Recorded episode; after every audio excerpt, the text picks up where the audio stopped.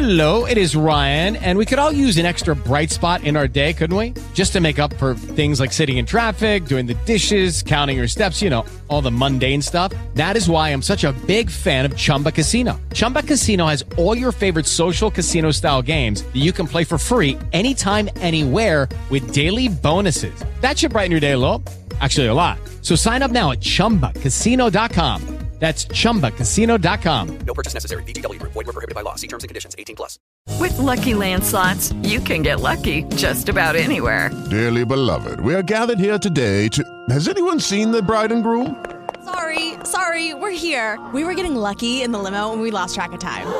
No, Lucky Land Casino, with cash prizes that add up quicker than a guest registry. In that case, I pronounce you lucky. Play for free at LuckyLandSlots.com. Daily bonuses are waiting. No purchase necessary. Void where prohibited by law. 18 plus. Terms and conditions apply. See website for details. Episode 221, the expert series with bike fitter Dave Luskin. Welcome to the pursuit of the perfect race. I'm Coach Terry Wilson, and with each episode, I bring stories of athletes to you that share their experiences at races in order for you to learn how to have your perfect race. You will hear stories from athletes of all ages, abilities, and races of all distances. So, regardless of where you fit in, there's something in it for you. Thanks for spending some time with me today. Now, let the pursuit begin. Hey, everybody. Welcome back to the pursuit of the perfect race. Today I'm talking with Dave Luskin about bike fitting and the importance of it. He's been doing bike fitting for more than a decade and has fit professionals, age groupers, Ultraman athletes, and even novice triathletes. Dave is FIST certified and Retül certified. Coupled together, he has a solid philosophy on bike fitting. As it stands, Dave has fit more than 3,000 athletes on their bikes. Dave, welcome to the show. I look forward to talking about what you love doing, man. Thank you. I'm happy to be here. This is my first podcast, so a little bit nervous. Hopefully, I can uh, live up to the expectations. no worries. It'll, it'll, be fun, man. So, how did you even get into bike fitting? I got into bike fitting because I received some poor quality bike fits when I was in my like second coming of triathlon. I did triathlons in the late 80s and a little bit into the 90s, and then I got out of it and was a collegiate swimmer, but I got back into it like, you know, the turn of the century, 2003, four, five, I started getting serious and I hired a coach and I, uh, I paid good money for a couple bike fits that were like, frankly, they were atrocious. They were like, wait, that's it? And that cost me $300. I'm like, wait, let me look into this a little bit and see who the big players are. And, you know, let me, let me, I was trying to figure it out for myself. I'm like, I'm going to get my bike fit right and that that led me down the rabbit hole of on the Slowtwitch website the FIST protocol for bike fitting. Little known secret, if you carefully weave together all the articles on the Slowtwitch website, the entire curriculum is laid out before you. 100% of the FIST protocol is on the on the Slowtwitch website. You got to do, you know, some creative re, like jumping from this to that and then oh, search for this and that, but the whole thing. So I was doing bike fits in the FIST method 2005, 2006, 2007, and I finally went to the FIST school in 2008.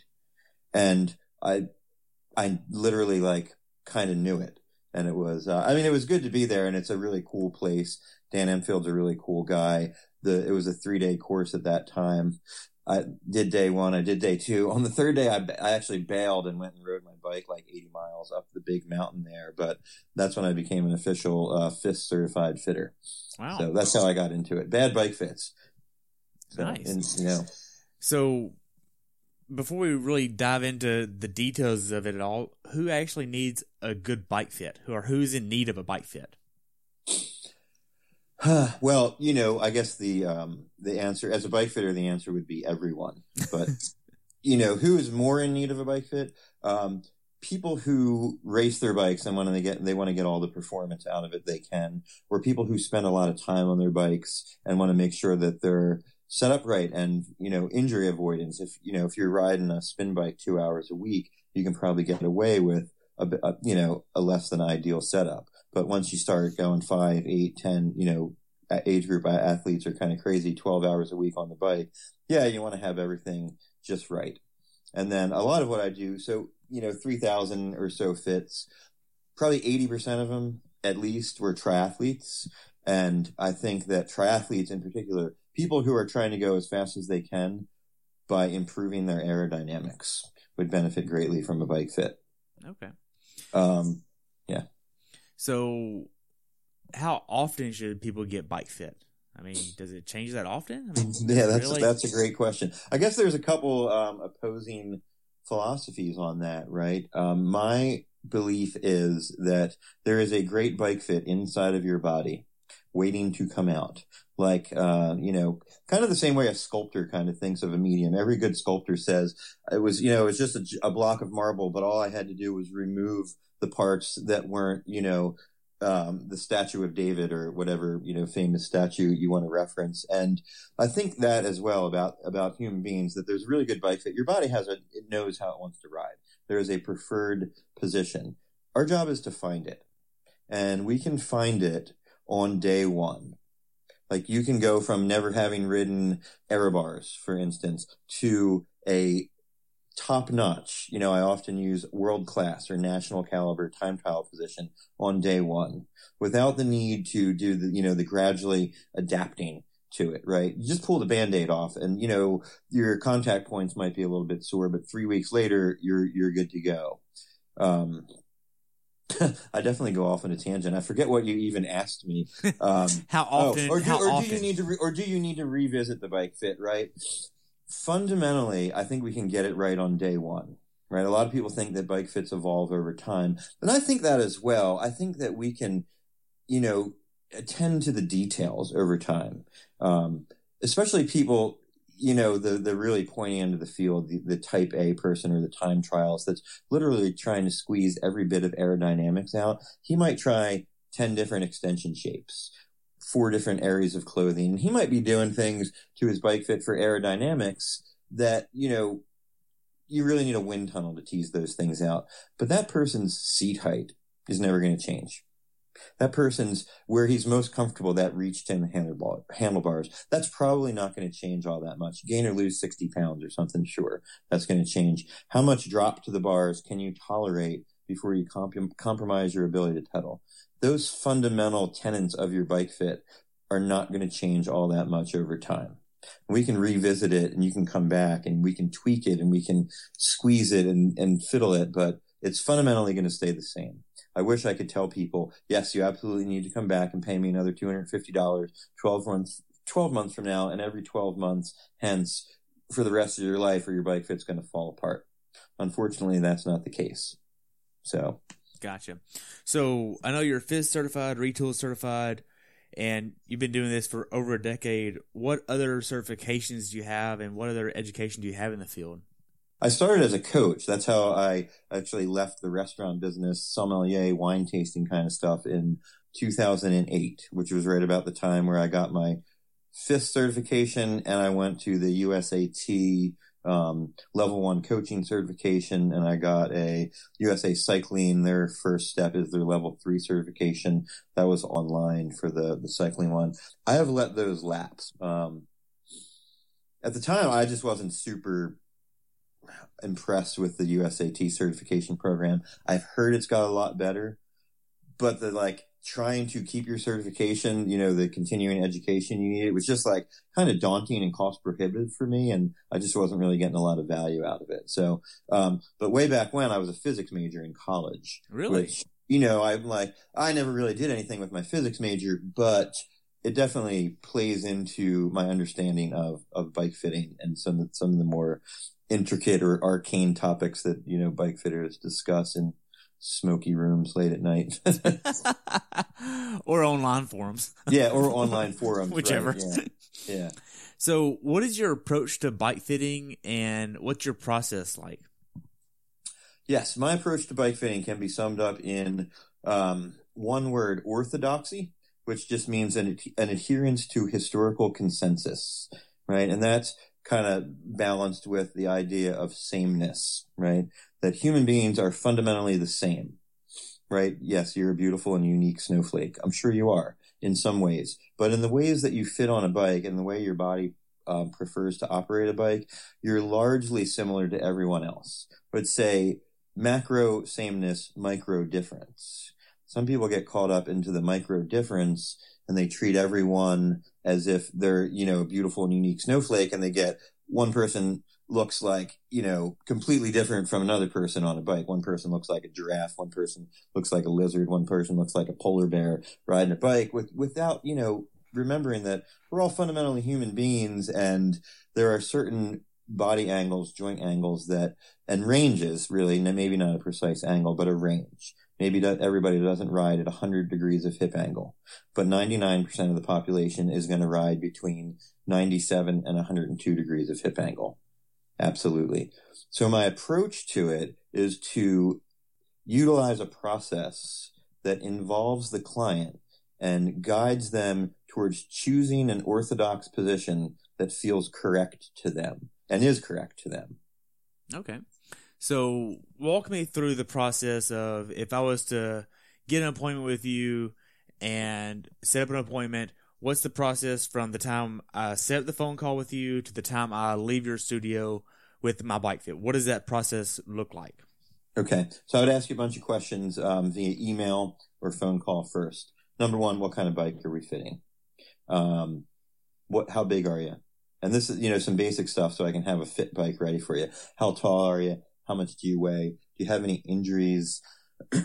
How competitive are you? What distance of race are you doing? And then stuff like, hey, do you have a favorite saddle? What kind of pedals do you use? Do you know your crank length? Just some details like that, just so I can get an idea of who I'm dealing with. And so I can get my fit bike set up into a reasonable position for a guy that's five eight that likes an Adamo saddle, doesn't know his crank length, but likes ski bend extensions. And then we save 20 minutes, right? When you walk in the door, um, if you have a bike, I'm going to say hello and watch you ride your bike on my trainer for a little bit, just so I can get an idea of where you've been, what you're doing, and what might be causing any specific problem that Judy was boring. Hello. Then Judy discovered ChumbaCasino.com. It's my little escape. Now Judy's the life of the party. Oh, baby, Mama's bringing home the bacon. Whoa, take it easy, Judy. The Chumba life is for everybody. So go to ChumbaCasino.com and play over 100 casino style games. Join today and play for free for your chance to redeem some serious prizes. ChumbaCasino.com. No purchase necessary. Void where prohibited by law. 18 plus terms and conditions apply. See website for details. you've mentioned. Hey, my, my hamstring hurts or my hip flexors hurt or my lower back hurts. And we'll take a look at you on your bike and just five minutes, basic warm up, right? And just, I can take a look and I'll take a little um, pre-fit video because pre-fit video, post-fit video are things that you should walk away from bike fit with. Um, after that, I'm going to hop you off your bike and we're going to ignore it. We're going to forget your bike exists and we're going to just deal with your body. I'm going to do a quick um, physical assessment. I do not spend 20 minutes poking, prodding, pushing, pulling, putting you up on the, you know, the massage table and bending your body in every direction to find out the limits of your movement. And we should talk about that more. Why don't I do that? But I do a real quick physical assessment. I want to see you touch your toes. I want to see like swimmer streamline off the wall. How's that look? I want to see, I do this one. I don't know if you can see me right here. Elbows together, palms together, lift that up. I want to see how high that can go up. That's a good uh, indication of like what kind of reach and what kind of width a rider is going to be able to tolerate. And I'm going to watch you walk. I'm going to kind of look at hips, knees, and really the orientation of the feet, right? In terms of cleat placement, and you can kind of eyeball any kind of a, any gross asymmetry in a in a rider or a person just from watching them take a casual walk. Okay. Then we're going to mount the fit bike, and I have it set up in a reasonable position for you. And I'm going to get you spinning a little bit and I'm going to explain how the fit bike works. And it's going to be hard to get started and there's no gears to shift and you can take a break whenever you want. And you're going to maybe pedal the bike for a total of a half hour in a, in a 90 minute session. I might make some changes. Um, generally my bike fits are not dictatorships. But when I first put people on the bike, if like, okay, something's amazingly wrong, yeah, we're going to turn some handles and fix that. And then we're going to get into a starting position. After that, it's an eye doctor appointment. Terry, I moved this. Do you notice it? If you do notice it, is it better or worse? And I want people to understand every step of the process and that perfectly good answers are, I don't notice anything, Dave, you know, please tell me what to do. And I can do that. I can be a dictator if I need to. But if we're if we're um, gentle and we and when we have a little bit of patience for the rider's awareness, right? Awareness is a funny thing. Um, when I first put somebody on the fit bike, I could move the saddle an inch up or down, and they're like, oh, "Did you do something?" But an hour later, I can move that saddle three millimeters, and they will notice it, and they'll have a very clear opinion with it. So as we we start off gradually, we actually start off with seat height because that's a very it's a generally very obvious thing. Most people can notice change in seat height and they can kind of have a preferred seat height. So we're going to play around with seat height for a good bit of time, just kind of tuning the rider into the process and developing their awareness a little bit. Right. So we're using their awareness of two things really below the waist and their sense of pedaling, above the waist, their sense of comfort. The sense of comfort is simple. It's like chair shopping. You know, you go sit in one chair, sit in another chair. So once we're rolling, we're kind of messing with seat height. We're going to go through the four primary fit coordinates, which are where the saddle is up and down, where the saddle is back and forth, where the bars are up and down, where the bars are back and forth. That is fundamentally your bike fit. Those four coordinates are fundamentally your bike fit. And we're going to do those in order. And what order we do might you diverge. use? What's that? What order do you use? So I would do uh, seat height, and I would do reach to the bars, and then I will generally do um, kind of balance, probably do drop to the bars and then do setback.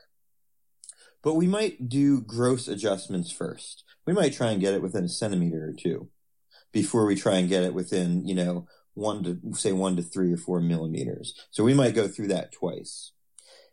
And within that, like I always call it, you know, fitter's privilege. I can say, all right, you know what? I probably started you with too much setback, or I started this bike too high or too low. So I'm just going to raise it up or lower it down, or we're gonna we're gonna mess with setback right now, right?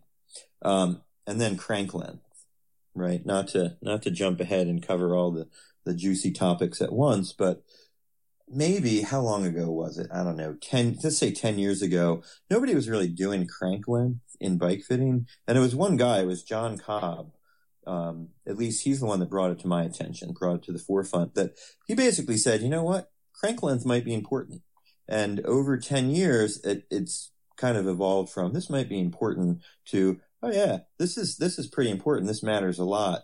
I think it's taken the place, it's taken its rightful place as perhaps the fifth primary fit coordinate, especially for shorter riders.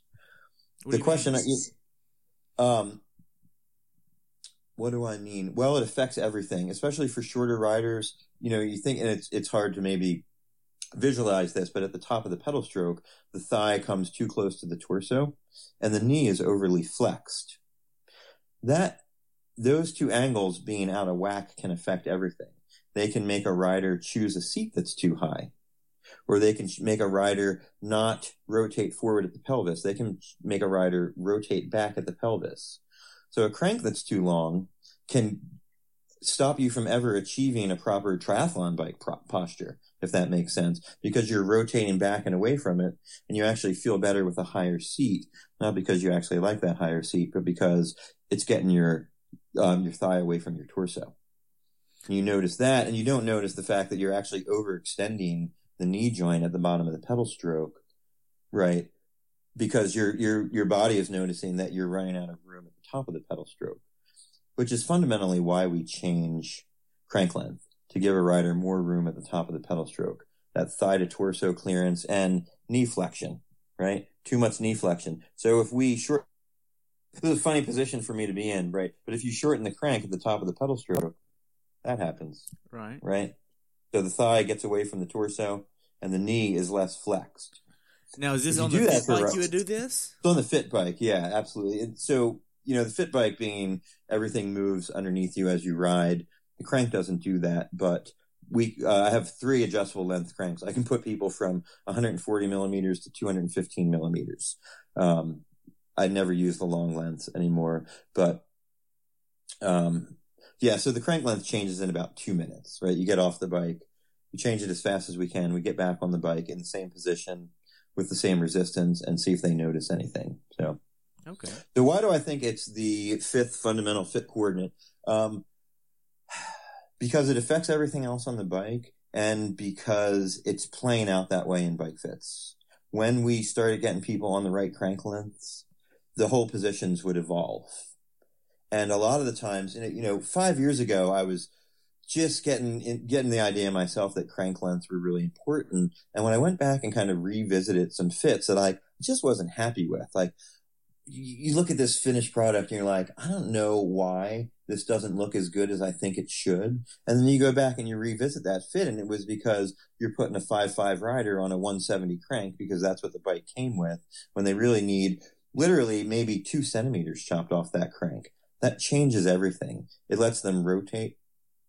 It lets them drop the saddle down to a proper height. And then when they rotate, they actually need to move the handlebars out away from them because they've now spun into the handlebars, right? And when you rotate, you're able to ride lower handlebars because that rotation at the pelvis opens up the hip angle. And the, so the rider basically does that. Wow. So Okay. Does that change the power output that they're able to put out because they have a smaller crank length? Crank length is generally not a power producing tool. It's a bike fitting tool. It's to get the position right. If the rider is what I would term massively over cranked, like that, say, say a five four rider that bought a bike with 170 millimeter cranks, and this person riding like uh, I don't know a 65 centimeter seat height on a 170 millimeter crank. That rider is massively over cranked. That position might be so compromised that when we fix the crank length, yes, power remarkably appears out of nowhere. That's generally not the case, and generally not what I'm going for. And it's a lot of riders come in and they're like, Hey, you know, I've heard of you and I know you mess with crank length and I'm a little bit leery of it. And they have this idea of leverage, right? Because a crank arm is indeed leverage. It's a lever arm. And if you shorten it, well, are, am I not going to have less leverage? And the answer is that, well, yeah, sort of. But, and this is maybe where being a physics major helped me out because leverage on the bike is way more complicated than just the crank arm right? And if you really examine it, right, you start at the bottom of the of the leg, like the ankle foot is a lever, the lower leg is a lever, the upper leg is a lever. That's just three on your body. Then you go to the crank arm, yep, that's a lever. And then we start to get into the ones that we don't actually consider that much. And not to get too technical, right? But the radius of the ring, the radius of the cog you're using, the length of the spokes on your wheels, and your gears are all levers. Right? The gears are an interesting one because they're a they're what you would term a continuous lever, a continuous lever that you can change on your own, and you can. I mean, the leverage, the gear leverage can vary by like 300% or something like that. That you can make massive change to what I would call the total system leverage. So when you change the crank arm, yes, you're changing the leverage, but we're talking about changing the crank length like single digit percentages, right? And the leverage equation on a bike is way more complicated than just the crank arm length. But the kicker, right, is this, that your body is smart. Your body is a supercomputer, not your brain. Your body is constantly, as you ride a bike, solving the leverage equation or coming up with the sum of the leverage equation. And if it doesn't like the sum of the leverage equation, you're just going to shift gears and you're going to change your leverage equation. Now, With Lucky Land slots, you can get lucky just about anywhere. Dearly beloved, we are gathered here today to. Has anyone seen the bride and groom? Sorry, sorry, we're here. We were getting lucky in the limo and we lost track of time. No, Lucky Land Casino, with cash prizes that add up quicker than a guest registry. In that case, I pronounce you lucky. Play for free at LuckyLandSlots.com. Daily bonuses are waiting. No purchase necessary. Void where prohibited by law. 18 plus. Terms and conditions apply. See website for details. Hello, it is Ryan, and I was on a flight the other day playing one of my favorite social spin slot games on chumbacasino.com. I looked over the person sitting next to me, and you know what they were doing? They were also playing Chumba Casino. Coincidence? I think not. Everybody's loving having fun with it. Chumba Casino is home to hundreds of casino style games that you can play for free anytime, anywhere, even at 30,000 feet. So sign up now at chumbacasino.com to claim your free welcome bonus. That's chumbacasino.com and live the Chumba life. No purchase necessary. VGW Group. Void were prohibited by law. See terms and conditions. 18 plus. you can go too too short on crank for sure, and you can go too long. But there's a pretty wide range. Like how wide, like m- multiple centimeters, I would say.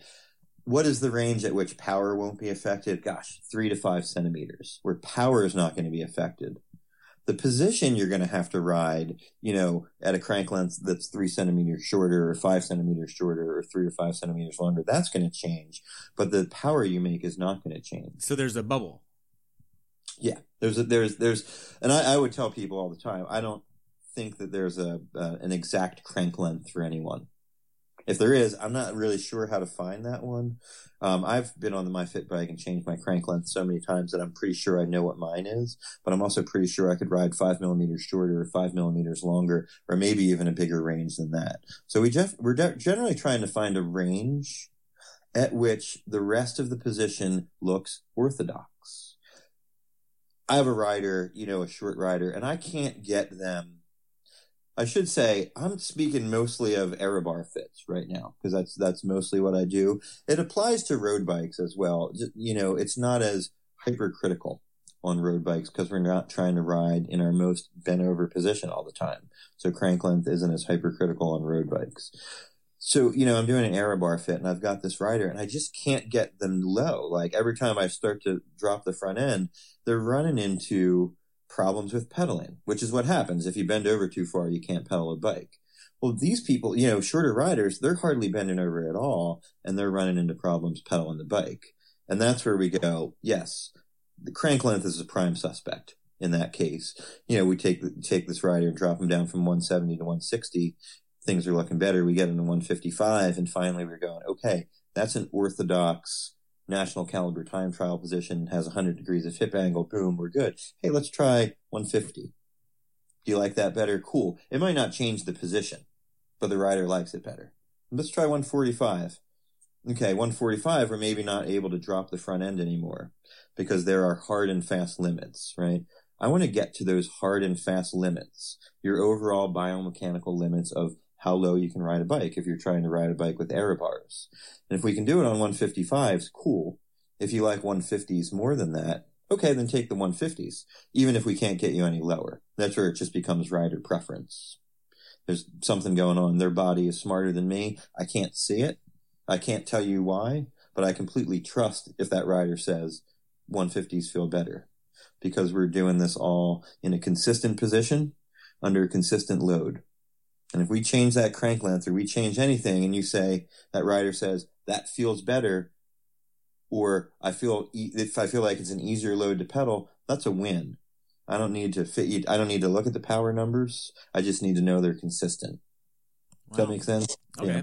So you go through the two of the four coordinates and then you go through the length of the crank arm. What's next in your fit process? Yeah, so so seat height, and then reach to the bars, and then probably drop to the bars, and then um, set back, uh, saddle fore and aft position, and then we might go back and revisit all of those. If if we change the setback dramatically, we're going to adjust the seat height for that. We're going to adjust the handlebars commensurate or equally to, you know, if we bring the saddle forward, we're going to bring the bars forward, and then we'll maybe play around with drop. And then we'll do crank length and see if we can get everything looking better. Then we go details, right? Air bar width, extension shape. We've already done saddles, right? I didn't mention saddles, but saddles are, are really, um, I should, I should probably back up. What's the first thing we do when we get on the fit bike is address your posture on the bike just to make sure you're sitting on it properly. If you're on a road bike, you're comfortable, your pelvis is rotated back, your sit bones are down. If you're on a tri bike, you rotate it forward, the sit bones come up and we need to find a saddle that facilitates that. And that's where you get into the, all the newfangled saddles like the ISM, the Cobb 55s, the, you know, the Fizik Mistica and those basically noseless saddles that were a lifesaver for females, especially. Most men prefer them as well, but they facilitate the rotation of the hips, right? So we've done the four primary fit coordinates. We've addressed crank length and we're going through the details maybe we found that we're in this new position. Maybe we need to go back and address saddles again. Maybe the saddle that felt good when we started doesn't feel as good now. Maybe we went from four centimeters of drop to 11 centimeters of drop over the course of the fit. So we've got different contact points. Um, I look at cleats later on in the fit. A lot of fitters um, look at fits immediately. I look at the cleat position later on in the fit. Maybe now, right? Because I want to see, we're looking, I want your legs, I want hips, knees, ankles, right? All nice and set up on top of each other. And I don't want a lot of um, lateral knee movement. But it's amazing how much getting a rider in the right posture, on the right seat, with the right seat height, with the right setback, the right reach of the bars, and the right crank length can fix those problems, right? So then maybe we'll we'll look at the cleat position, right? Then we're essentially done, but I will throw the ball into the rider's court and say, hey, of all the things I moved on this bike today, of all the things I've adjusted, changed, taken on, taken off, what do you think needs to change? And if they're happy with it, then I'm going to say, okay, let's have fun. Jump back on your bike, right? And that's usually the uh, the aha moment, right? Because everything, hopefully, all the good things we've done, they've come increment, incrementally, incrementally. Generally, you know, on average, we've made massive changes to a position in little bite-sized chunks. So it's when they jump back on their bike that they really go, "Oh wow, this feels terrible." You know, hey, how soon can we get this thing set up? Right? I'm sorry, you have to wait a week, and you're like, you're never, they're never going to like riding their bike again. Hopefully, after I'm done. Right? Until they get it set up right. Until they get it set up right. Yeah. Okay. Mhm. So, how long does it take to actually get someone's bike set up the right way? I mean, does it usually cost a lot of money because you have to buy stems, Mhm. risers, or take the risers off, get a new saddle? Like, I would assume this has extra costs just to the fit. Yeah, so and that's where I kind of break those services down or separate them because they are essentially separate services. Number one, what you're paying for in a bike fit is a filled out piece of paper. Your fit coordinates expressed as numbers on a piece of paper. That's essentially what I charge you money for.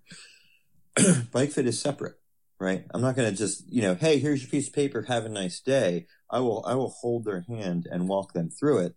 Bike fit at the end of a, of a fit could, a bike setup at the end of a fit could take five minutes or it could take five hours, or it could take five days to get all the parts and then four hours to set up the bike. We don't know until we've done the fit, right? Right. So it would be like, I'd be setting myself up for a disaster if I told people, yeah, we're, you're going to leave here with a perfectly set up bike. Um, number one, I'm not a bike mechanic. Dirty little secret. I'm more of a body mechanic. I can do basic stuff.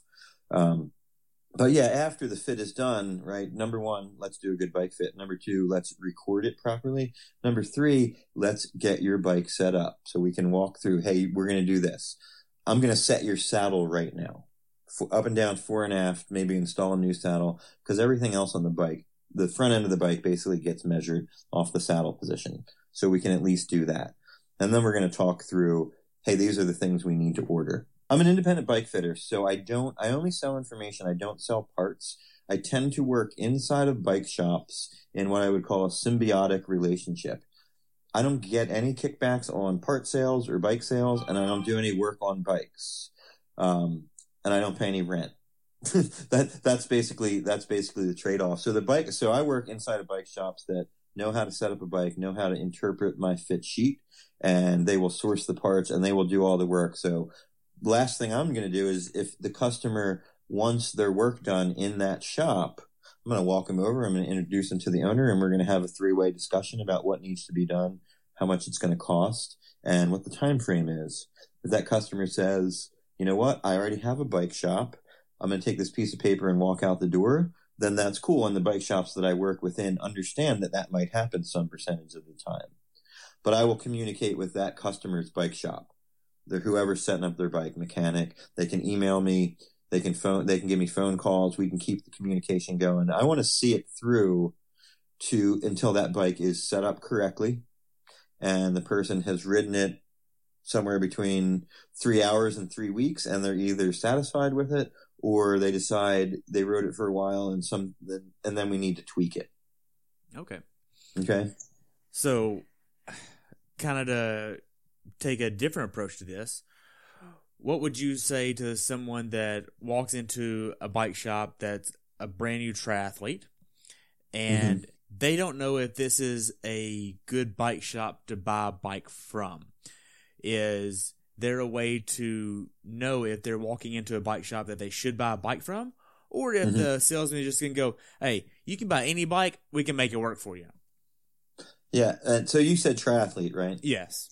Okay, so if you if you're buying a triathlon bike for the first time, you should get a bike fit. Before the bike. And you should, what's that? What's that? Before the bike. Before the before the purchase, absolutely. Um, and if you're you're a shop selling triathlon bikes, you should provide a bike fit on a fit bike before the purchase of the bike. Do you need to include that fit in the purchase of the bike? I don't know. That's that's up to that's up to the shop. Um, I think that bike fitting should always be a separate service because some people could walk in and they could have a good fit and they know exactly what they want. So they don't need their free bike fit, you know? So like, what does that person get for free if they're not getting the $200 bike fit? Do they get $200 off the bike? How do, how does a, a triathlete that doesn't know anything determine if this is a good shop or if this shop, you know, gives good bike fits, right? Right. That's Uh, the big question because Yeah. there's so many bike shops out there that I've heard Mhm. of where a triathlete walks into the store that sells bikes and Mhm. it's, hey, we can make this work for you. Take it out today. Like, and that's Mhm. still happening. Yeah, it's and it's. I had I was working for a major triathlon retailer in a major metropolitan area for about a year and a half, and it was like I was I was doing good bike fits, but I was also being pressured to sell what was in inventory. And I one of the reasons I ended up not working there anymore because I was ordering bikes all the time. Like, listen, man, I don't care if the 54 can be made to work for you. This person's spending four grand and they fit better on a 52. We're ordering a 52. Right. So what can the first time triathlete look for? I think that any bike fitter, whether they're independent or operating through a shop or employed by a shop or the shop owner, should have a portfolio of completed work readily available, presentable, or, or better yet, on their website. So people can look at, hey, these are the bike fits. These are the positions that we're coming up with. If you want to ride a position like that, come get a bike from us, right? They should also read, and this is a little plug, right, for Dan Empfield and slowtwitch.com. They should Google reasonable bike fit expectations and they should read that article and they should understand what they should get out of a bike fit and they should look for shops that have a portfolio of completed work. This is like five years ago, nobody had a portfolio of completed work, but it's becoming more and more common, right? And I, I've just, I'm starting to add videos to mine right now, like a before and after video. Wow. So is there like, uh, I mean, I know you're FIST certified and Retül certified. So if they go into the uh, shop and they say, hey, are y'all FIST certified or Retül certified? Would that be a good question to ask? Or would that be going too much into the weeds? I think that's a good starting point, but you know, talking about the state of the bike fitting industry, the FIST school is great. Dan Empfield is great. The Retül school, school is great. The instructors are great. The courses aren't long enough to ensure that they're putting out good fitters. Um, I think that a portfolio of completed work trumps certifications all day long. But if Yeah. you're a newbie to the sport, you don't really know a good portfolio from a bad portfolio. Yeah, so that's right. That's what I was going to say. And Then the tricky part is, well, you don't really know perhaps what a good bike fit looks like. But do you or don't you? I mean, I don't know. I don't know the answer to that. Um, I don't know if you took like a bunch of random bike fit pictures, right? And like, could somebody that didn't know anything about bike fit pick out a better bike fit? I don't, I don't know the answer to that, but I'm certainly not ready to say absolutely not. They could. Um, and maybe, you know, if you're going to drop two grand or five grand or eight grand on a bike, maybe you should familiarize yourself with, well, what's a good bike fit look like? Right. And I think, you know, even beyond certifications, ask of the shop some of the same questions you've asked me. How does this process work? What's your philosophy? Right. What do you think about this article, reasonable bike fit expectations? Right. And I think that's really an awesome place to start. Right. It's a, it's a, it's a I mean, personally, so I bought my Trek in 2009 from a bike shop in Jacksonville, North Carolina. And I walked in, and the guy that would end up selling me the bike, he said, Yep, you're a 52. And I said, Okay, cool. What does that mean? He's like, Oh, that's just the size of the frame. Put me on the Yeah. Trek. All right, cool. That's that's it. I was like, Mhm. Okay, cool. I didn't know any better. Uh-huh. Now, knowing what I know now, over the past 10 years of information that I've learned through everything, that was a terrible mistake on my mind, Okay. in, in my part. Mm-hmm. But I think if someone that is new to the sport doesn't know that, hey, that's actually not the way things should go. It should actually be a lot more detailed. There should be more questions. Hey, what's your 10 year plan for the sport? Is this going to be a beginner level, entry level bike? Or is this going to mm-hmm. be hey, a bike you keep for 10 years? Or is this going to mm-hmm. be a bike you want to ride every weekend, every now and then? I mean, these questions are actually things of merit because it tells the person that's selling you the bike what level you're going to be getting versus your expectations of it. Mm-hmm. Well, and my thought on that is that uh, you know, and this kind of plays into a couple other questions. That a good bike fit is a good bike fit, you know. And if you're a beginner, I'm not. I'm, we're kind of ripping the band-aid off. Like you're going to leave with an excellent time trial position that should serve you well for 10 years if you go hey i'm starting out and i want to i just want to finish a sprint triathlon but i want to try bike i'm going to give you an excellent position that 10 years from now you're going man i'm like seven minutes away i'm going to get my kona spot this year i want you to still be able to ride that position maybe it's evolved maybe maybe we've tweaked it but it's fundamentally the same. I'm not going to start you out you know 10 centimeters up in the air because you're a beginner because there's no reason to do that. There's no there's no real reason to like gradually adapt to a proper position. And and that's what people say i'm gonna, you know i'm going to gradually adapt to um to a more aggressive position. I hate the word aggressive. I use the word appropriate. And i hate gradually adapting to things. I would term that as you're just riding a crappy position until you decide to ride a good one.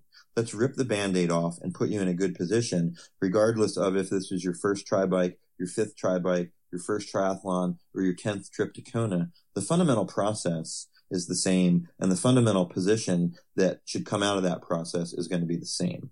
Wow.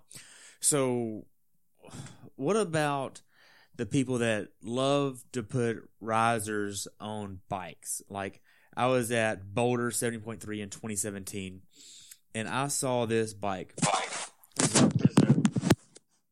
It was a P5X, and I bet it had six inches of risers on there. Mm-hmm. And I'm sitting there looking at that going, wow, somebody really did a number on you. Like Yeah. th- that was my thought. Like you spent how much on the bike Mm-hmm. and then you just practically made it useless because you put six inches of risers on there. Yeah, and, and I would say that's exactly what happened. Somebody really did a number on that rider. They didn't choose to do that to themselves. And if they did choose to do that to themselves, then the, the bike fitter's job is to really explain to them why that's not necessary. And yes, sure, somebody's out there thinking, um, well, I, I need these, my vertebrae are fused, or I, you know, I have 280 pounds, or I have this and this and that, you know, physical limitation why I need, sure, there's, there's less than 1% of people would need to ride that position, in my opinion. why, how do they end up like that is because bike fitters either don't have equipment, they don't have a fit bike where they're able to determine the proper drop, right? I want you to ride as low as you can and still be able to pedal the bike, eat, breathe, digest, generally enjoy the sport, which is usually a pretty low, pretty orthodox, pretty similar position from other athletes that are in excellent positions. But somebody without an understanding of sameness and orthodoxy and somebody that's not using proper equipment is just playing it safe, right? I'm going to put this rider up high. They're going to be able to breathe, see down the road, maybe not go that fast. But it's just, it's really just a misunderstanding of the art of bike fitting. And it's a misunderstanding of how bodies work, in my opinion, in almost every case. Wow. So, what about the idea of putting aero bars on a road bike? Why is that a bad idea, and why should you not do that? Um, I don't think it's a bad idea. I think you should do it, but I don't think you should. You cannot just put aero bars on a road bike because the fundamental geometry of the frame is different. So if you want your road bike, right, to ride like a triathlon bike, you've got to understand how a triathlon bike differs in terms of basic frame geometry. The, um, right, when aero bars were invented, aero bars were the first thing. They went on road bikes and then people started observing, hey, look at how they ride. They always slide forward to the front of the saddle and they always adjust the handlebars down as low as they can go. Hey, let's make a bike like that. And again, we'll come up, come back to Dan Empfield, founded Quintana, Quintana Roo Bikes with the premise, hey, let's build a bike from the aero bars back. That had two fundamental changes from a road bike.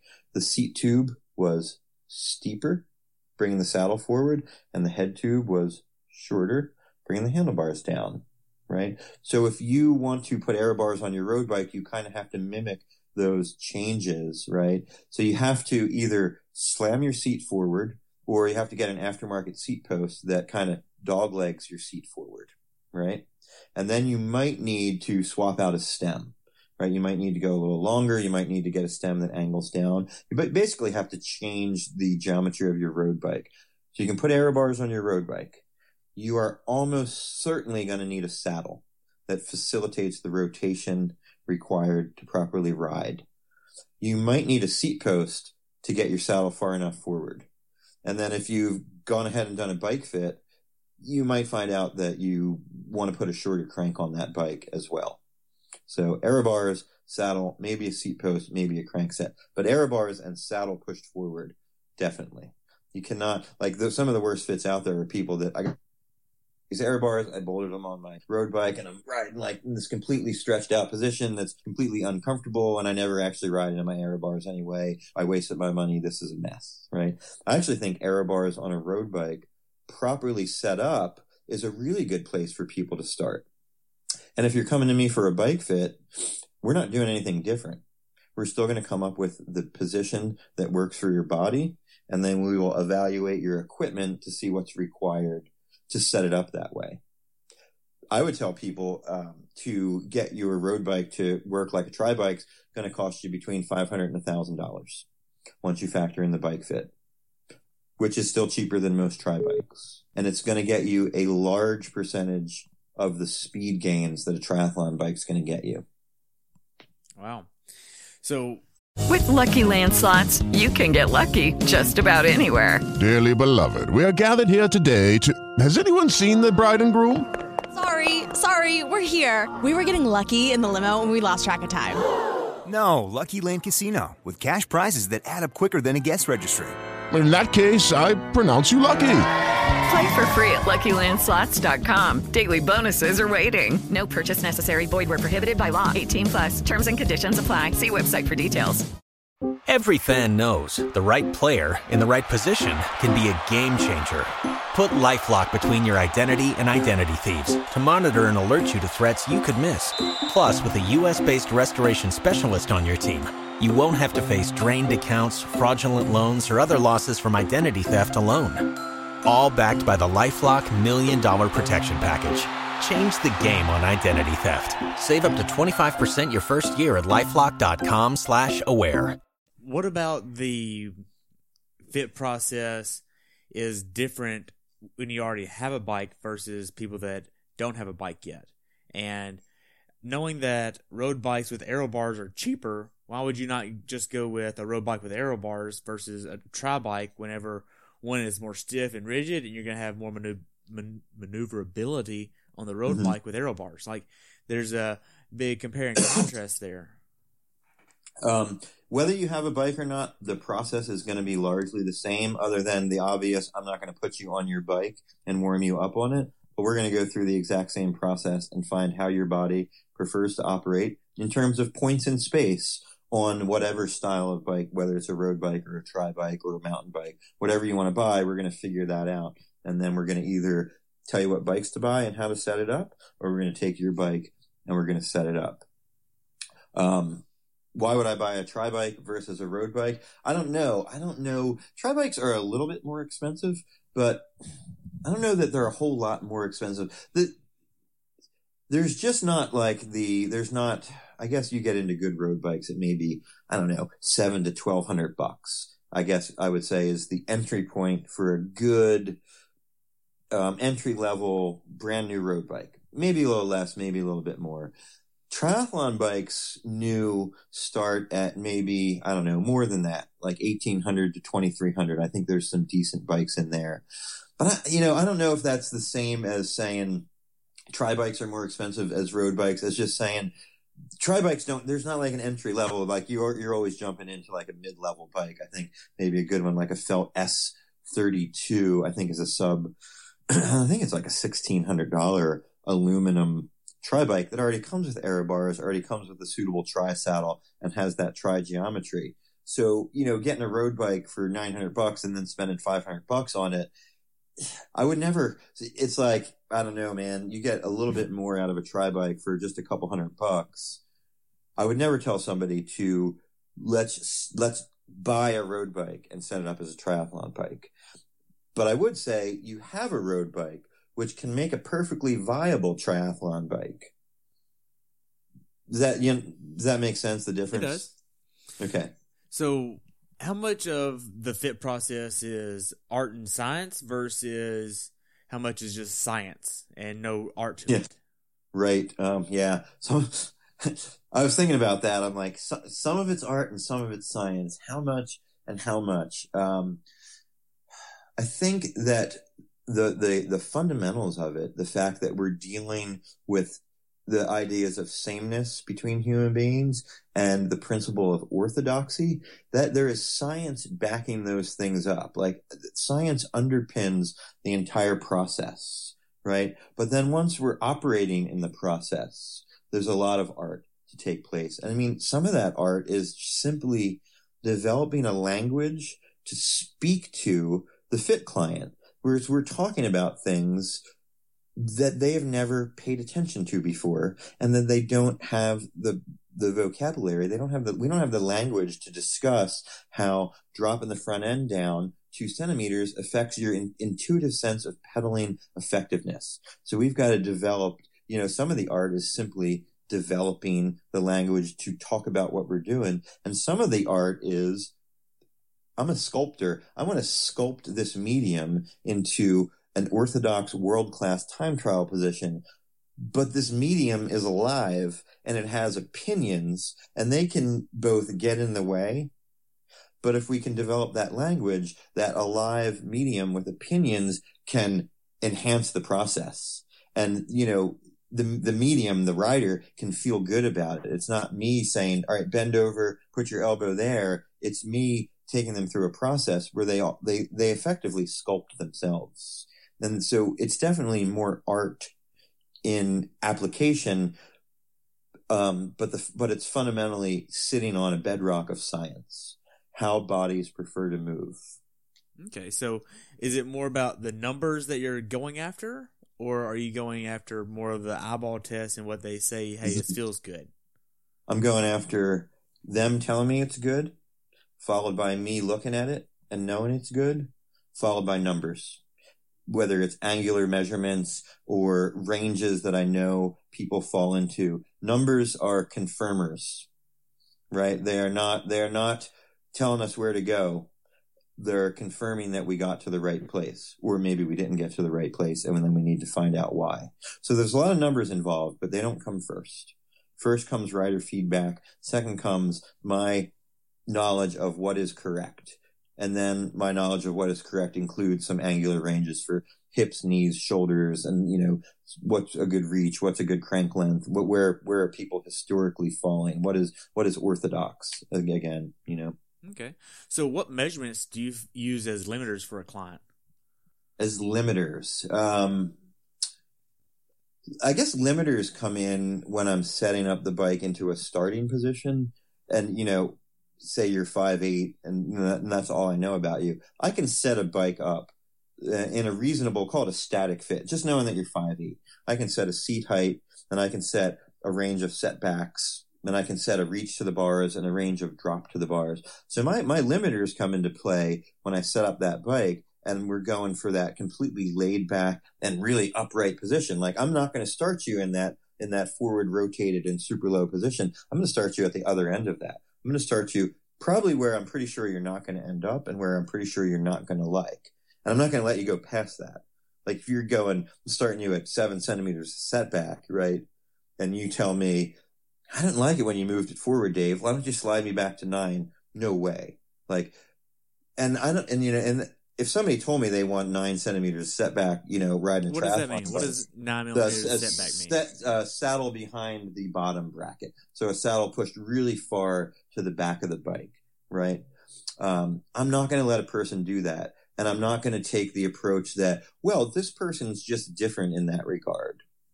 I'm going to take the approach that I have not yet got this person to focus on the part of the body or the effect that they should be focused on. And we're going to play around there a little bit. Um, I put it to riders this way. Don't worry. I know I'm asking you a lot of questions. I am not going to let you make bad choices, right? I'm not going to let you ride a bad position. Um, very, very rarely do I have to force a rider to ride a good position. Uh, very, very, I don't like to say, Hey, trust me. I know this doesn't feel right to you, but I know that it's right because then you know this person's going to a bike shop and they're saying well my bike fitter said to get 150 millimeter cranks. And the bike shop owner the mechanic's like oh that guy is an idiot. Nobody rides 150 millimeter cranks. Like that's not a good that's not a good scenario. So i don't know if that really answers the question you asked me about like limiters but you know in in kind of a, a gross way I'm going to limit them to good positions, right? To what I know to be good positions based on my eyeball, based on, you know, some confirming numbers and historical consensus. Okay. Does that kind of answer it? yeah. So what about what measurements as far as angles do you find most important or even on the bike itself, what angles and measurements do you find most important? Yeah. So I'm always going to measure a knee angle at full extension on the pedal stroke to confirm seat height because that's the number one way you can hurt yourself on the bike. And I was like five or six years ago, I was like got away from I use a goniometer, that fancy angle measuring device. I had gotten away from that and I started relying on just my eyeballs. And then I looked back and I was like, oh, I was I was putting people's saddles too high. So you know what I didn't understand was when you watch somebody pedal the bike, your eyeball never actually sees full extension. You actually have to get a video and stop motion at the bottom or stop them pedaling and measure that angle with a goniometer to really know how much that knee is extended. So I always do that. Generally both sides, um, because that's the number one way you're going to hurt yourself. And I'm going to keep you in range of seat height. Um, pretty, pretty, pretty big range, you know. What, what should that number be at?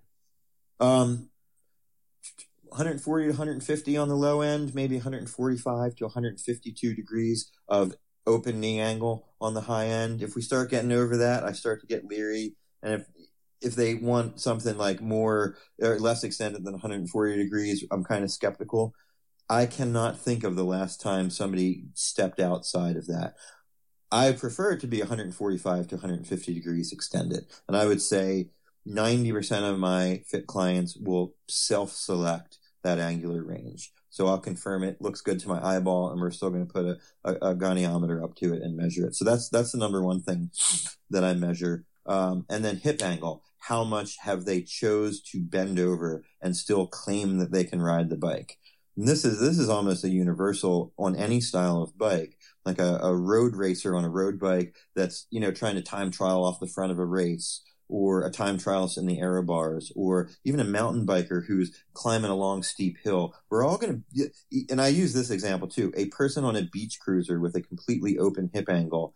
If suddenly instinct takes over and they get chased by a dog, their body is going to bend at the elbows. It's going to bend them over to the hip angle where their body intuitively senses that they pedal the bike the best. This is a this is a universal angle, pretty narrow range. Range for that as measured, it's kind of like a proxy because it goes through the bottom bracket of the bike, then it goes to the hip, then it goes up to the clavicle, about 97 to 102 degrees.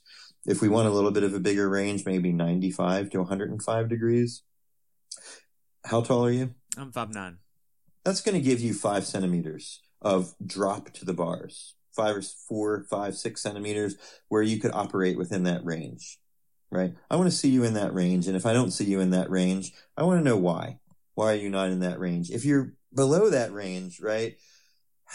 If you're, if you're pedaling at 95 degrees of hip angle, I want to be really certain that when you tell me, yeah, Dave, I pedal here fine, that you're right. So we might do some extended pedaling on the bike at that range under pretty high load. And then I might all of a sudden just take it up two centimeters and say, Terry, are you sure you don't pedal right there? Or how does that affect your pedaling? Right. And if you say, no, I don't like that. I pedal better lower. Cool. You've got that. So knee angle, hip angle are the, are the two big ones. Um, shoulder angle, right? Or where does the, where does the upper arm intersect with the torso is basically your support, your comfort Um, that's one maybe we'll, we'll look at in, in the FIST protocol. They look at that one. That's kind of like the third angle. I've kind of gotten away from it because most riders are choosing to be a little bit stretched out. I've, I've found that most riders are choosing a, a, a, shoulder angle that's a little bit longer than what the FIST system prescribed, and maybe even a little bit longer than what like the Retül range for that shoulder angle. And the um, the consequences of a bad choice are a lot less severe than choosing a bad seat height. Choose a bad seat height and you could hurt yourself. You could be out for a while. Choose too long of a cockpit. Choose too much reach. Choose to open your shoulder angle up too much. And you're going to be uncomfortable. And you're going to come back and say, Hey, Dave, I think I made a bad choice. I'm uncomfortable and cool. We're going to pull you back in and we're going to fix it. So, but yeah, the two big ones are knee angle and hip angle. Now the Retül system, they put the, the harness on you. They measure a lot of different body angles. But can I give, give you a dirty little secret of the Retül? I mean, I don't know how many there are. There's got 10 to 20 angular measurements that that 3D um, harness takes. Most Retül fitters don't know what to do with most of them. And we're allowed to violate them, right? right? This is the angular range that we see most of the time, but if you need to go past it, go past it. Like my, my, talk about Retül school a little bit, right? My experience at Retül school was like, we spent an entire day learning how to affix this harness on the rider, right? Like you have to get those things really precise. And when you get them really precise, that Retül system can, um, can look at angles down to a tenth of a degree. And that's amazing, right? handheld goniometer, one to three degrees of accuracy. That's in, in really good hands if you're really careful with it. So it seems like the Retül system is like way better. And why wouldn't I want to use the Retül system? I had access to it a couple times. I've been trained on it twice. Putting those sensors in the right spot is, is, um, you can have the same error as you can trying to hold your goniometer up to a body. Like if you get those things one or two millimeters off, then it doesn't really matter if you have a tenth of an angle of, of accuracy because your angle is off by two degrees anyway. Does that make sense? Yeah, it does. Yeah. So probably more than you want to know about the Retül uh, system, but yeah. So just to kind of go even further down the rabbit hole here. Okay. There's a lot of talk about aerodynamics in triathlon. I'm sure you're aware. Um, mm-hmm what do you feel like the biggest bang for an athlete's buck is whenever it comes to aerodynamics? Um, in terms of the body and the position we can achieve, or even like a gear, like wheels, tires, anything they can mm-hmm. buy. So let's start. Let's do both, right? So body, right? Not necessarily riding the lowest position you can, but overall front end discipline and shaping, getting the head down, right? a lot of bike fitters and a lot of people want to say, hey, ride in a lower position is not necessarily faster.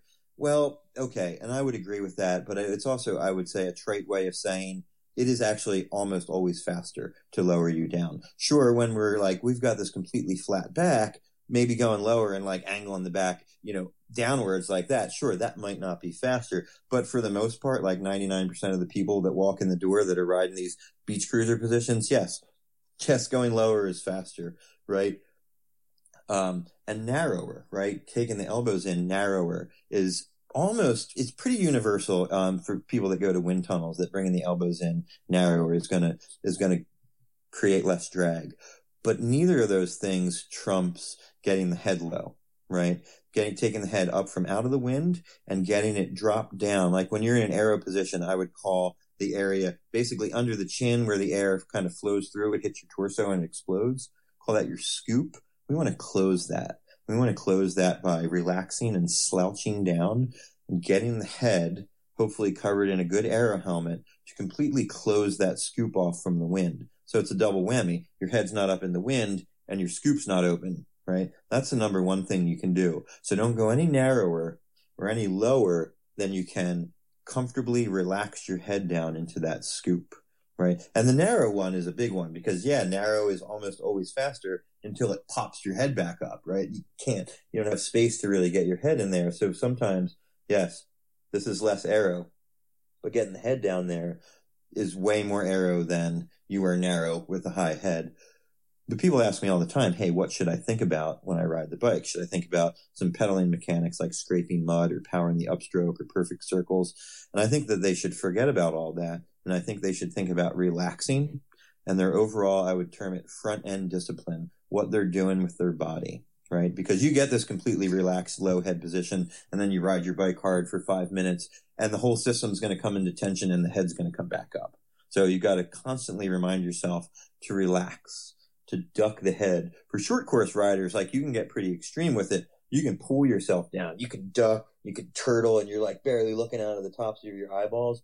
Ironman long course athletes, we want the fundamental way for them to get low to be like a drunk guy at a bar just relaxes and slouches down. You ever see a drunk guy at a bar just slouched over on his elbows, he's got a really good aero position because he's not thinking about it and his body's going to this really perfect structural support on the upper arms, which is what we want. And then the whole upper area is really just, it's like gone concave almost and it's slouched down. You're almost falling down between your shoulder blades.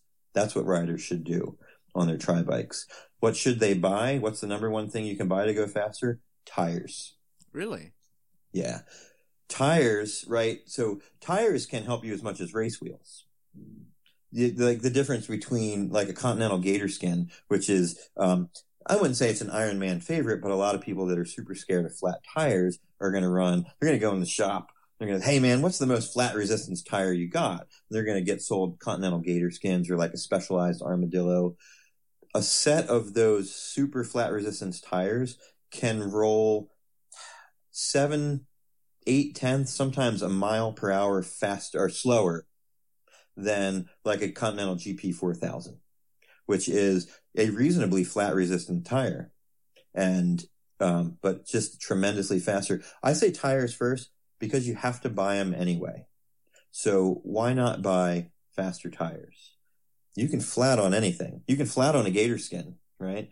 The rub is you could ride the faster tires. And if you're reasonably fat, decent, if you can change a flat tire in five to seven minutes, you get a flat tire on a fast tire and still finish your Ironman faster than riding gator skins and not getting a flat. Yeah. It's, um, yeah, when you when you math that out, and this may be where the physics degree helped. When you math that out and you explain it to people, they're like, "Oh, I did not know that." Right? gator skins on race wheels takes you right back to like regular training wheels. Um, slow tires on fast wheels basically cancel each other out. When I see like a gator skin on a Zipp 404 setup or something, like makes my heart hurt. Right? Really? So yeah. So tires are the number one thing, and then an aero helmet. Aero helmets can help you about as much as race wheels for about one tenth the price, and you have to buy a helmet anyway. So why, why not buy one that speeds you up a little bit? Um, clothing. Clothing. Big one. Clothing. Yeah, clothing is huge. And in, you know, in the last few years, we found out about the, um, the fabrics themselves, like some, you know, modern fabrics that are actually more air, like it used to be that the most aerody- aerodynamic thing was shaved skin. Now there's actually fabrics that are more aerodynamic than shaved skin. So you're starting to see skin suits that go far down the arms and far down the knees, right? Because covering up your skin is tending to be faster. But those things get kind of expensive. What most people could do is just buy something that fits really well because wrinkles are terrible. Most beginner triathletes, they go in and they try on the tri suits and they're like, you know, they don't even want to come out of the dressing room. And I used to deal with a lot of people that didn't even want to come out of the dressing room because they thought these things were too small. That's the one you want to buy. You want to buy the one that's just snug enough to get into it because wrinkles kill it. Right. Right. One of the things that I think is kind of interesting is whenever you see somebody that's on a five to eight thousand dollar bike and then they're a seventy point three or even a full and they're wearing a road uh, Mhm. uh, cycling jersey. You're like, Yeah. you're what? What are you doing? And that's worse Yeah. than having gator skins on uh Yeah. instead of 404s. Yeah, and I think, you know, people do that because they train that way. And then they get so used to doing that and carrying their stuff in their pockets that they can't like get out of that mindset. Well, I'm all for like put as much stuff on your bike and put as much stuff in your pockets as you need to train as possible, but you've got to have a race set up that is really minimal and you've got to train with it enough to be comfortable with it. And then you can train wearing and carrying whatever you want. But your race setup's really got to be minimal. You know, talking about triathlon and long course, you've really got to use what's on the course. But that really just speaks to what's the hierarchy of things I need to buy to go faster. Number one thing you need to buy to go faster is a bike fit. Number two thing you need to buy to go faster is tires. And then, you know, I see people all the time that are running like gator skins with ceramic speed. Do you know what ceramic speed is? The bigger, oversized Yeah. rear pulleys, right. yeah. Yeah, it's like 250 bucks for the, the oversized pulley wheels. And that's like saves you three tenths of a watt for $250. But they're riding a, a road helmet, you know, or they're riding gator skins on their bike. And they're like, they're just putting the cart before the horse. Yeah, three tenths of a watt for 250 bucks. Well, it's three tenths of a watt and I got the money, so why not? But there's just a whole lot of other things. That stuff is at the top of the tree. Tires, aero helmet, tight clothing, a bike fit. That's the low hanging fruit. Even race wheels, like everybody wants race wheels. Race wheels are cool. Race wheels are about halfway up the tree. Race wheels are I would say they're tall. I would say they're taller than that. They're expensive, right? If you're talking about cost to how much The return on faster they make- investment. yeah, they're not the low hanging fruit for sure.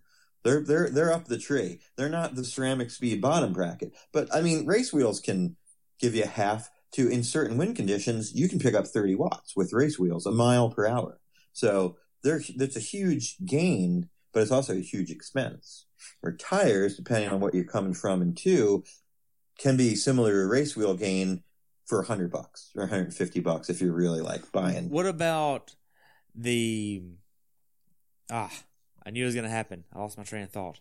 Um, what about the chains? I mean, the wax chain. I mean, there's so many Right. waxes out there. Hey, wax your Mhm. chain with this. Put this coat on there, or buy this chain that already has a wax on it. I mean, is Yeah. that really worth it? Uh, put it to you this way: a clean, well-adjusted drivetrain is 98% efficient. So if you're a 200 watt rider and you have a clean, well-adjusted drivetrain, you are losing four watts to drivetrain drag, right? Um, you take your clean, well-adjusted train and you replace it with a ceramic speed, you know, their $150 train chain. I think you've picked up a watt, right? You've, you're already getting 98% of your power transmitted to the road. So there's not much in the drivetrain that would be considered low hanging fruit. But the ceramic bearings in the, uh, yep, lost that. I don't know the word anymore. Um, the bottom bracket, putting the ceramic bearings there is worth it. Well, so that's part of the drivetrain that's already 98% efficient, right? So, no, and like the, the debate on ceramic bearings, ceramic bearings are great at airplanes when things are spinning at 60,000 RPMs, right? But when bikes are spinning at 80 or 100 RPMs, it really doesn't matter. Good steel bearings are just as good as ceramic bearings. Really? Yeah, I like the ceramic speed bottom bracket. I'm a big fan of it because it's rebuildable and it has a five year warranty. That's why I like it because it's going to last a long time. Yeah, but those are not. I mean, if you want, those are bling items.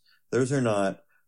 I have. I want to be the most cost effective to make my bike as fast as I can. Items. They're just not. And ceramic speed doesn't do themselves any favors. Not to pick on ceramic speed, but with their marketing, it's like so much hyperbole. Like they're really overstating their gains. I mean, I think they compared it to like an old, you know, a rusted out drivetrain that was left out in the rain for six months. Yeah, then ceramic speed saves 8%, sure. But a clean, well adjusted drivetrain is the low hanging fruit. The ceramic speed and all the ceramic bearings and chain coatings and special waxes, they're pretty high up the tree. So with the normal steel bearings, how often should somebody change that out? Ha! See, I'm not a bike mechanic. Um, maybe when it starts to clunk or make noise. I don't know. Twice a year, triathletes sweat a lot. We ride trainers a lot. Um, before every major race, perhaps have your bike completely serviced and install new race tires. Why not? You've spent all these thousands of dollars anyway. Get your bike adjusted, right? And then, depending on your, I would say, hey, when you notice it going bad, but like some people don't notice things, right? People notice different things, and like you know, your bike doesn't shift and your brakes seized and your bottom brackets clicking. I did not know that. Well, okay, take it over to the mechanics, and you know we'll do our bike fit. So um, at least once a year, Okay. Twice twice a year if you're if you're riding a lot. Now, You know. along the whole idea of aerodynamics, shaving your legs is it worth it? Mm. I think it's worth it. Yeah. Mm. Specialized did a lot of work on that, and they did the shaving the arms too. Um, and they found like what we would expect. If you're super hairy, yeah, it's really worth it. And if you don't have a lot of hair, but they were finding like you know to kind of express it in watts, it was significant. I don't know the exact number, but I'm thinking like this really hairy guy shaved his arms and picked up seven watts, which is a lot. Could be could be a third of a mile an hour from shaving your arms. It's kind of crazy, right? people look at little things like that and they go, well, that's just silly. Like, how much is that going to save you? Like two watts or something? I'm like, yeah, two watts. But I have 30 of those little tricks. Now I've saved 60 watts and I'm going a mile and a half faster per hour than you. And you don't know why. How does Dave go so fast on the bike? Because Dave's obsessed with little things that save two watts, right? We don't understand, you know, people with power meters maybe making 200 watts or 300 watts, right? That's a quarter horsepower, a third of a horsepower. You know, you look at those little 50cc scooters on the street, those things are making three to five horsepower and they're going 30 miles an hour. Really strong age group triathlete makes half a horsepower. Should go 30 miles an hour on that. In fact, half horsepower, uh, just over 350 watts. You should go 30 miles an hour on that. 30 miles an hour on half a horsepower. Aerodynamics is everything. And that's why we do silly things like shave our arms, you know? Man. So, math.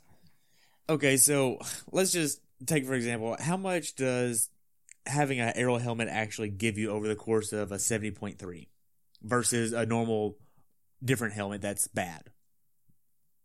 Um, how much time wise does yeah. it give Is you? Is it like five five minutes? I wouldn't say it's that much. I'd probably say it's um one to three minutes. And then in a full is just multiplied by two. Yeah, just just double it. Yeah. Okay. And I and I could be way off on this stuff. Like I refer to like charts and tables and do actual math for that stuff. So I try not to clutter my brain with it, but it's significant. It's significant. Wow.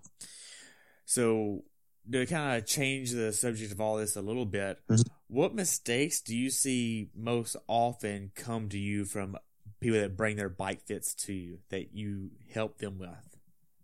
Um, people that think they so I deal mostly with people that are racing triathlons and aero bars and time trials, and the biggest mistake they make is thinking that they have to ride too high of a position Really? because yeah, they're riding too high up. They don't think people don't think they can ride a world class position, and they can, right? Because the chassis is different than the engine. Most everyone has a chassis to ride. Not I think most everyone, seventy five percent of people that come to me could ride in the exact same position as the last world time trial champion. They just don't get to go as fast. They don't ride at 450 watts, but they can bend at the waist because, you know, people, I can't touch my toes. How could I ever ride in that position? Because riding in that position doesn't require nearly the flexibility that touching your toes requires. It basically requires you to bend over and be able to touch your kneecaps and then lean on something and then pedal the bike. Right? Flexibility is almost never the limiter for bike positions. That was going to be my next question: is how important is the flexibility? And It's not important at, at all. I have never, I've really like 3,000 fits, maybe one or two times. I've had some people that could barely touch their knees. Okay. If you can barely touch your knees, you, yeah, your position might be compromised a little bit. You know, some massive guys with massive shoulders, they might have to r- ride a really wide position, right? At the arms, but from the side, they can look world class. They can get that drop. They can get that, you know, flat back that everybody wants. It's chassis, which we are all virtually the same versus engine, which we are not. Our, you know, our lungs are different. Our mitochondria are different. Our, the chambers of our heart are different. We're different in our aerobic capacity, but our skeleton structure is largely the same. And that's really what determines the position you can achieve on the bike, your skeleton. Wow.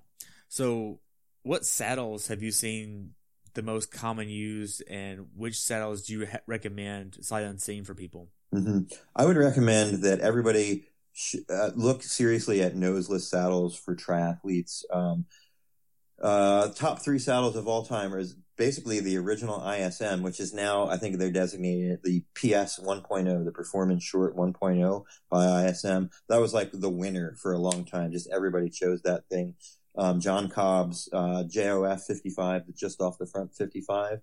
Good saddle, but one saddle has literally dominated my bike fits for the last year since it's come out. Man, woman, everybody loves this thing. The ISM Performance Narrow 3.0.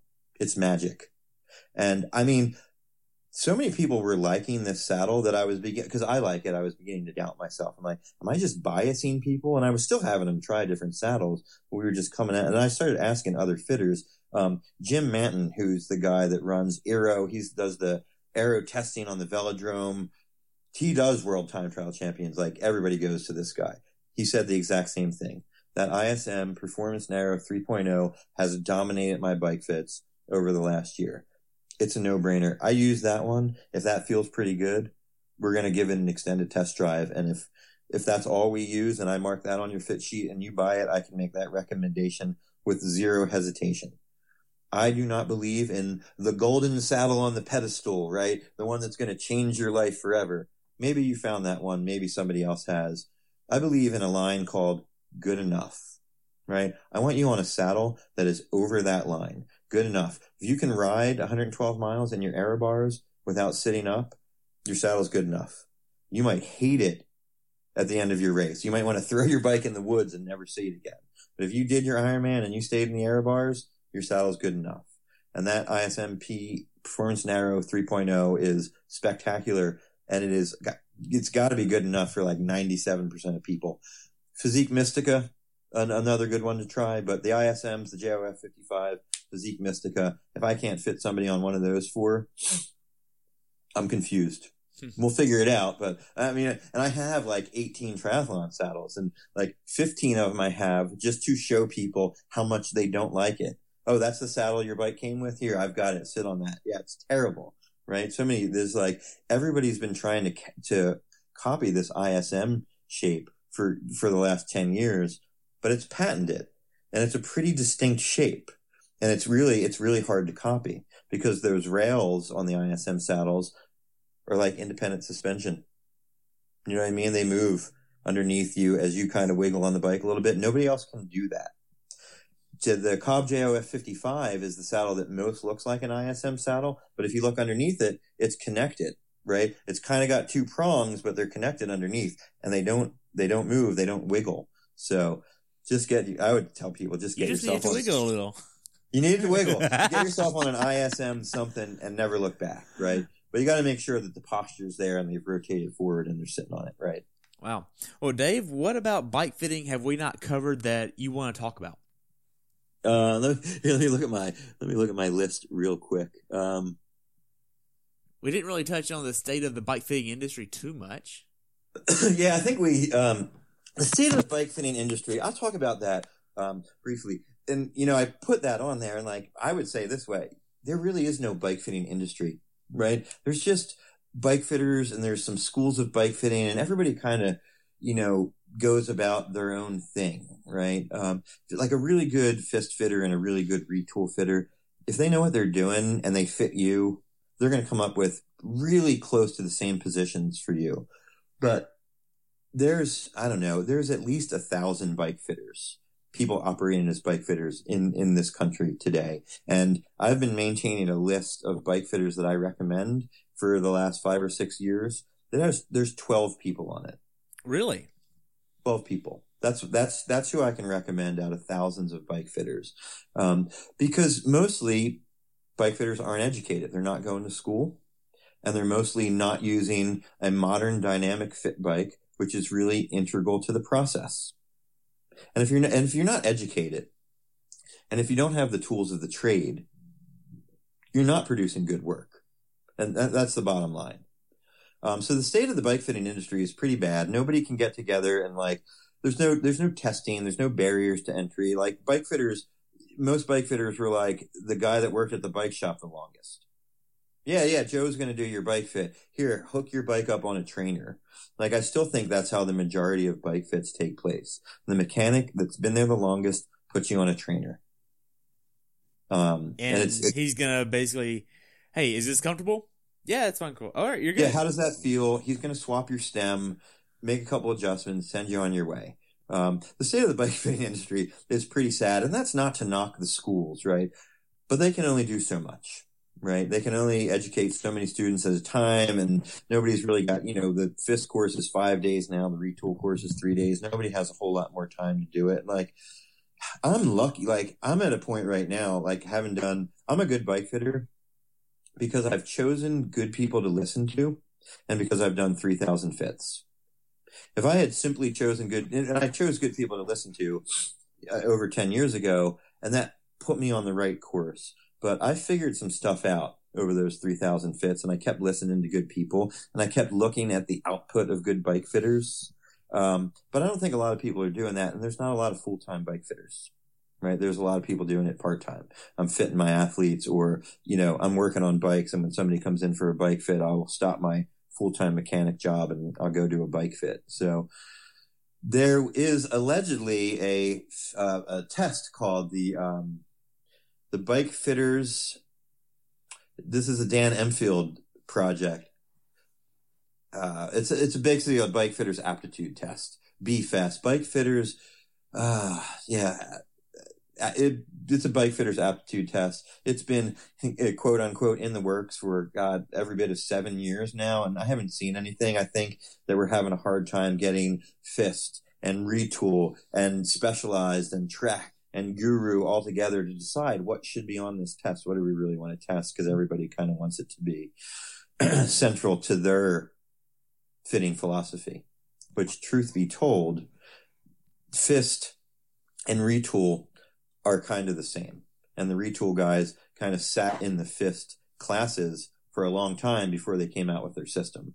And they have a different way of measuring and they have a lot more, you know, reliance on technology, but they're basically looking at and doing very similar things. And then the guru school of bike fitting is FIST. It's literally they contracted out to FIST and the same instructors teach both things and they teach it the same ways. So, but the problem with the bike fitting industry is probably only 10% of people actually doing bike fits have been to any of those schools. And probably like 25% of the people that attend those schools actually absorb enough and then go out and gain enough experience to do really good bike fits. And those and are the hope, people that you actually want to be fit by. Yeah. And it's sad, like, so what do you do if you're a beginning bike fitter? I'm like, go slow, be careful, understand what things look like, and figure out how, who to listen to. Right? It's tricky. Like I mean, I struggled with it myself. I probably did some some bad bike fits in my first few years. Um, I don't think I did any terrible bike fits, but you know, ten years ago we weren't messing with crank length. We didn't have the same saddle options, and I hadn't dealt with a lot of the really the finer points. Like if you get somebody that's really um, gives you good feedback, bike fits easy. It's when you get somebody that's really like, I, I don't know, like I don't know, and they can't communicate and they're not tuning into their yeah, they're body. not self aware of their body. They're not self aware. Yeah. So sometimes it's like pulling teeth, right? And look, we'll always get them out. Sometimes you got to pull a little bit harder, and you know you could be there three hours. But you know you get somebody that's tuned into their body and understands what you're asking them. You're done in an hour. Wow. So so, how can people reach out to you and schedule a fit? Where are you located at, and how can people follow you? I am in Richmond, Virginia. I fit out of a local shop called Outpost, and I also fit in Vienna, Northern Virginia, at a shop. It used to be Bonsai Multisports. It's now M3 Bikes. And uh, I have a website called Finding Freestyle, which is a swim program we should talk about sometime. But that is my main website for coaching bike fitting and my swim programs, findingfreestyle.com. Um, uh, my email address is coachdave at davidluskin.com. And I also do online bike fits. What is uh, that? Via, yeah, via video review. So this was something I started just about a year ago. Uh, I just get I get so much unsolicited advice like, "Hey, can you help me with my bike fit?" And I was and I try and answer everybody. Then I was starting to notice that my answers were like all the same, right? sameness, orthodoxy. I'm telling the same people the same things. Almost like I have this file of emails, like um, short rider, you know, on the wrong saddle, or, or uh, you know, a female rider on an uncomfortable saddle, or a massively overcranked short rider. I'd actually have these emails that I would pull out, and then I would kind of customize them to the specific question and the specific rider. And I'm like, I was getting pretty good results. And people were like, you should charge for this. And some people actually were like, hey, I'm going to PayPal you a little bit of money. I'm like, all right, let me see if we can make this viable. So I have a process. I send people instructions on how to shoot some videos and I ask them a whole lot of questions and I tell them what they're going to have to do to make adjustments to the bike. But basically I'm looking at their videos and like, this is not the same process as, you know, immediate feedback on the fit bike, but I'm trying to make them look orthodox via video and it's worked really well. Um, you know, the question I always had was, can bike fit orthodoxy be transmitted in a remote fashion? And I'm blown away because it's been awesome. Like I've done, I maybe did 75 online bike fits in 2018 and like super excited about it. So my next step was I'm actually codifying that stuff. I'm writing a book so that people can take, I take a crack at bike fitting themselves. It's going to be called the Misfits Guide to Basement Bike Fitting. I hope I gotta get it, I hope to get it done in like the February or March timeframe. So Wow, that's awesome. yeah, I'll keep you posted Yeah, man. on that one. Well, Dave, uh, kind of to wrap everything up, what is your definition of a perfect bike fit? Uh, well, a perfect bike fit is when it's a it's a convergence of power, comfort, and speed. So when all those things come together, and perhaps right enjoyment. I don't want to leave out enjoyment, but here's the funny thing: going fast and doing well is very enjoyable. Um, so yeah, it's like it's like the, the power you're making power. You're you're comfortable or sustainable doing it, and you have the speed that we think you should make. So if you're making 200 watts and going 16 miles an hour, uh-uh. If you're going 200 watts and you're going 22 miles an hour, okay. This is historically, you know, where you should be. So it's basically three things coming together. Wow. Well, Dave, it's been awesome talking to you. I've enjoyed Yeah. this, and I look forward to following you in the future, man. Me too. Thanks a lot. I appreciate it. You're welcome. Okay? Have a good day, okay? You too. Thanks for tuning in today. I hope you were able to learn something from today's episode. If you enjoy the show, please take a minute to leave a review on iTunes or share it with a friend. Be sure to subscribe so you never miss an episode. If you'd like to see pictures from this athlete's race, learn more about who I am, what I'm doing, or be on the show yourself to share your story, check out my website at CoachTerryWilson.com. Until next time, continue the pursuit.